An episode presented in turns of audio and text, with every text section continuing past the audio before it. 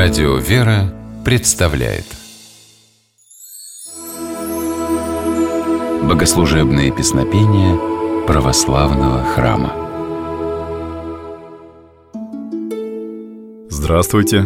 С вами Федор Тарасов. В наши дни большинство принимающих крещение – дети. В Древней Церкви было иначе.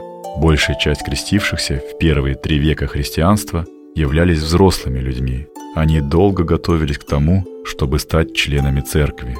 Период подготовки мог длиться для них от полугода до трех лет. Крещение в древности было приурочено к большим праздникам, обычно к Рождеству или к Пасхе. Готовых к принятию христианства в те времена крестили группами в особых крестильных храмах, баптистериях. После крещения новые христиане шли все вместе в главный храм на богослужение. В руках они несли свечи и дружно пели «Елица во Христа крестистися, во Христа облекостися».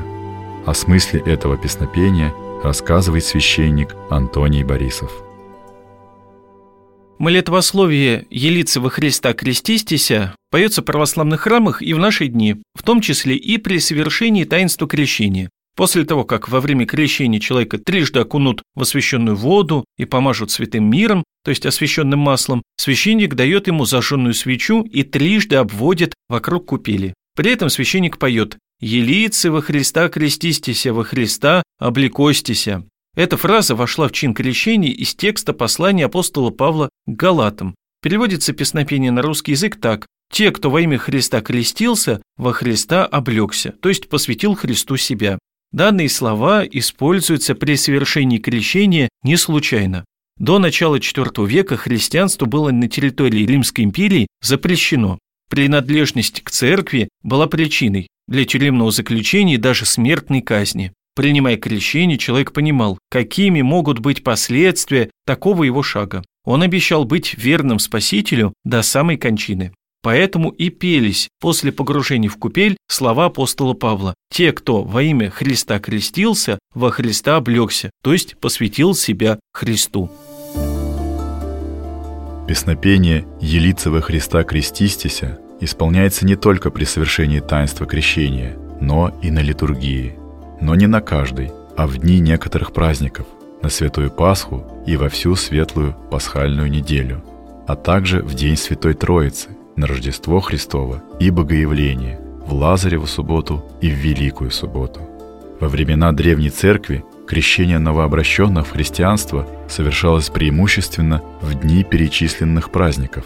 В наши дни такой традиции уже не существует, но пение «Елицева Христа крестистися» напоминает нам о том, что такая особенность когда-то в жизни Древней Церкви существовала – Давайте послушаем песнопение «Елицева Христа крестистися» в исполнении хора Свято-Елизаветинского монастыря города Минска.